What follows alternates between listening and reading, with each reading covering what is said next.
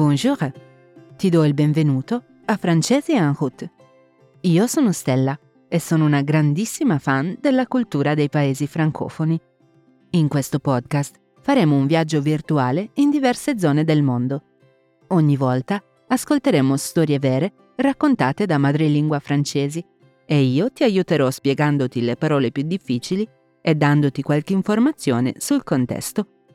Ma sappi che questo non è solo un podcast per imparare la lingua, è anche un modo piacevole per entrare in contatto con la cultura dei paesi francofoni. Se preferisci, durante l'ascolto puoi leggere la trascrizione completa dell'episodio. La trovi sul sito bubble.com slash podcasts oppure cliccando sul link nella descrizione dell'episodio. Oggi partiamo per Bruxelles, la capitale del Belgio. Sapevi che in Belgio ci sono ben tre lingue ufficiali? Sono l'olandese, il francese e il tedesco. E sai qual è la più parlata delle tre? Il francese, ovviamente. Allora, che ne dici di una passeggiata per Bruxelles? Bene, on y va! La nostra prossima fermata è francese en route.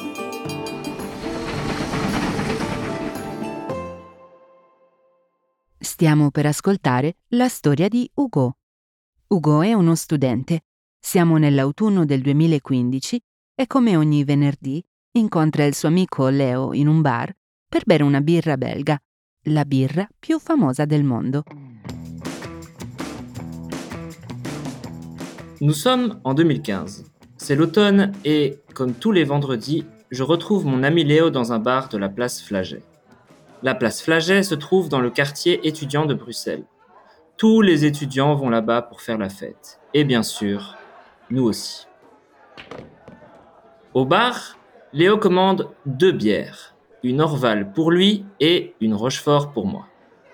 Vous le savez sans doute, les bières belges sont très fortes. Et pour nous, c'est facile de repérer les touristes parce qu'ils ne tiennent pas l'alcool et font des folies dans la rue.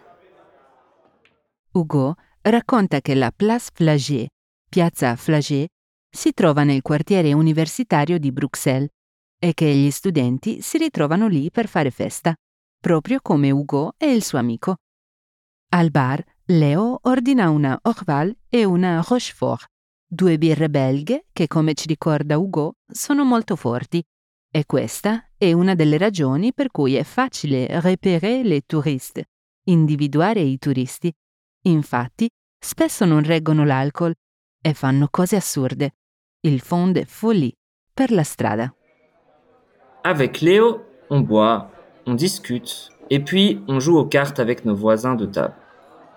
Plus tard, je vais chercher deux autres bières et j'entends deux personnes qui parlent très fort. Et je reconnais une voix. Mais oui, c'est mon pote, Mathieu. On a fait Erasmus ensemble. Hey Mathieu, comment ça va? Mathieu me présente son ami. Il s'appelle Arnaud, il est français. Et il parle vraiment très fort. Clairement, il a trop bu. Il crie On va manger, bande de schmettes? Tout le monde rigole. En Belgique, on dit schmette pour insulter quelqu'un. Bon, Arnaud est vraiment bourré. Leo e Ugo bevono, parlano e poi giocano a carte con i loro vicini di tavolo. Più tardi Ugo va a ordinare altre due birre e sente due persone che parlano a voce molto alta e riconosce una delle voci. È il suo pot, il suo amico Mathieu. Hanno fatto l'Erasmus insieme e Ugo gli chiede come vanno le cose. Mathieu gli presenta il suo amico Arnoux, che è francese e sta parlando a voce molto alta. Chiaramente ha bevuto troppo. Clairement, il a trop bu. A un certo punto, Arnaud urla On va manger bande schmette? Che significa andiamo a mangiare banda di idioti. Schmet è una parola usata nella lingua colloquiale belga e potrebbe capitarti di sentirla. Ma ti consiglio di non usarla, a meno che tu non voglia insultare qualcuno. In sostanza significa idiota ed è per questo che tutti al bar si mettono a ridere. Non c'è dubbio, Arnaud è veramente ubriaco il est vraiment bourré. On décide d'aller à la friterie. Et comme toujours, on commande des mitraillettes. La mitraillette, c'est un sandwich très populaire en Belgique avec de la viande, des frites et de la sauce. Bref, c'est le repas parfait après plusieurs bières. Après ça, on marche vers le centre de Bruxelles. Arnaud nous parle de Madison, sa copine américaine ou plutôt de son ex. Ils ne sont plus ensemble et pour lui, la rupture est vraiment difficile. Il est très triste et maintenant, je comprends pourquoi il a bu beaucoup de bière.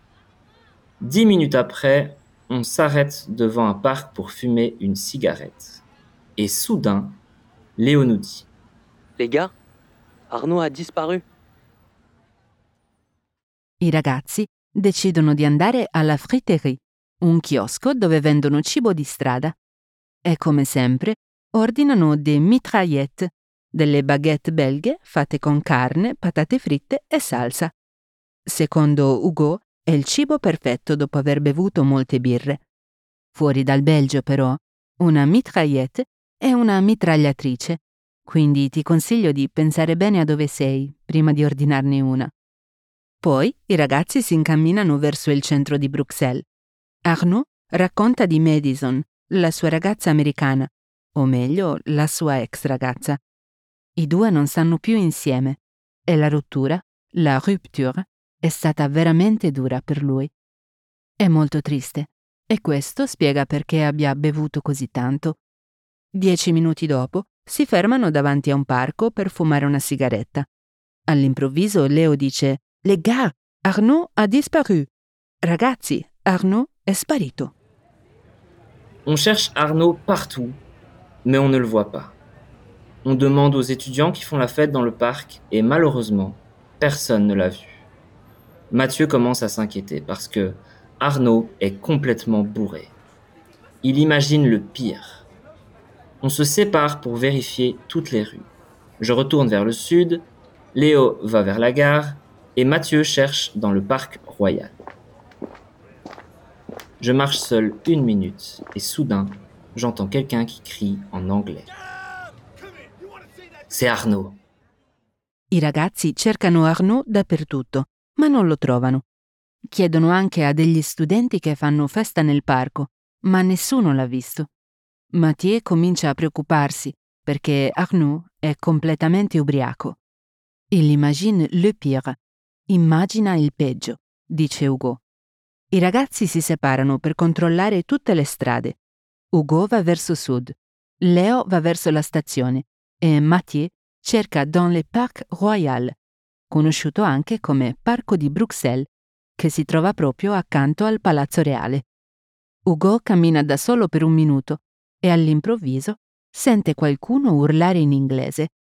È Arnaud. Mais c'est pas possible. Arnaud est devant l'ambassade américaine et il crie des insultes en anglais. J'essaye de le calmer, mais il continue de crier. Et maintenant, il veut escalader la grille. Il est devenu fou. Alors, j'appelle Léo et Mathieu pour les prévenir. Très vite, Mathieu arrive et il appelle Madison pour calmer Arnaud. Mais Madison ne répond pas. Au même moment, une alarme retentit. Je n'y crois pas. Arnaud est en train d'escalader la grille de l'ambassade. A questo punto, la situazione sfugge di mano ai ragazzi. Hugo dice che non è possibile. Arnaud è davanti all'ambasciata americana che urla insulti in inglese. Hugo cerca di calmare il ragazzo, ma lui continua ad urlare e ora vuole scavalcare la recinzione. Il est devenu fou. È diventato pazzo. Hugo chiama gli altri pour les prévenir, per avvertirli. Mathieu arriva di corsa e chiama Madison perché possa calmare Arnaud, ma Madison non risponde. Nel frattempo, un allarme retentit. Suona un allarme. Non ci credo, dice Hugo. Arnaud sta scavalcando la recinzione dell'ambasciata. On lui crie de revenir. Arnaud Arnaud reviens. Mais il continue d'escalader. Là, deux gardes arrivent et le plaquent au sol. Mathieu explique la situation au service de sécurité, mais Arnaud est arrêté. Et il passe la nuit au commissariat. Le matin, heureusement, Arnaud est libéré. Il n'y a pas de plainte contre lui. Mais la sanction est lourde. Il n'a plus jamais le droit d'entrer sur le territoire américain. C'est beaucoup pour un chagrin d'amour et quelques bières. I ragazzi urlano Arnaud, reviens! Arnaud, torna indietro! Ma lui continua imperterrito a scalare la recinzione. A questo punto arrivano due guardie che lo bloccano a terra. Mathieu spiega la situazione alle guardie di sicurezza, ma Arnaud viene arrestato e passa la notte au commissariat, in commissariato. Il mattino dopo, fortunatamente Arnaud viene rilasciato. Non ci sono denunce, pas de plainte contro di lui, ma la sanzione è pesante. Non potrà più entrare negli Stati Uniti, che a pensarci bene è una conseguenza molto seria per una pena d'amore e qualche birra.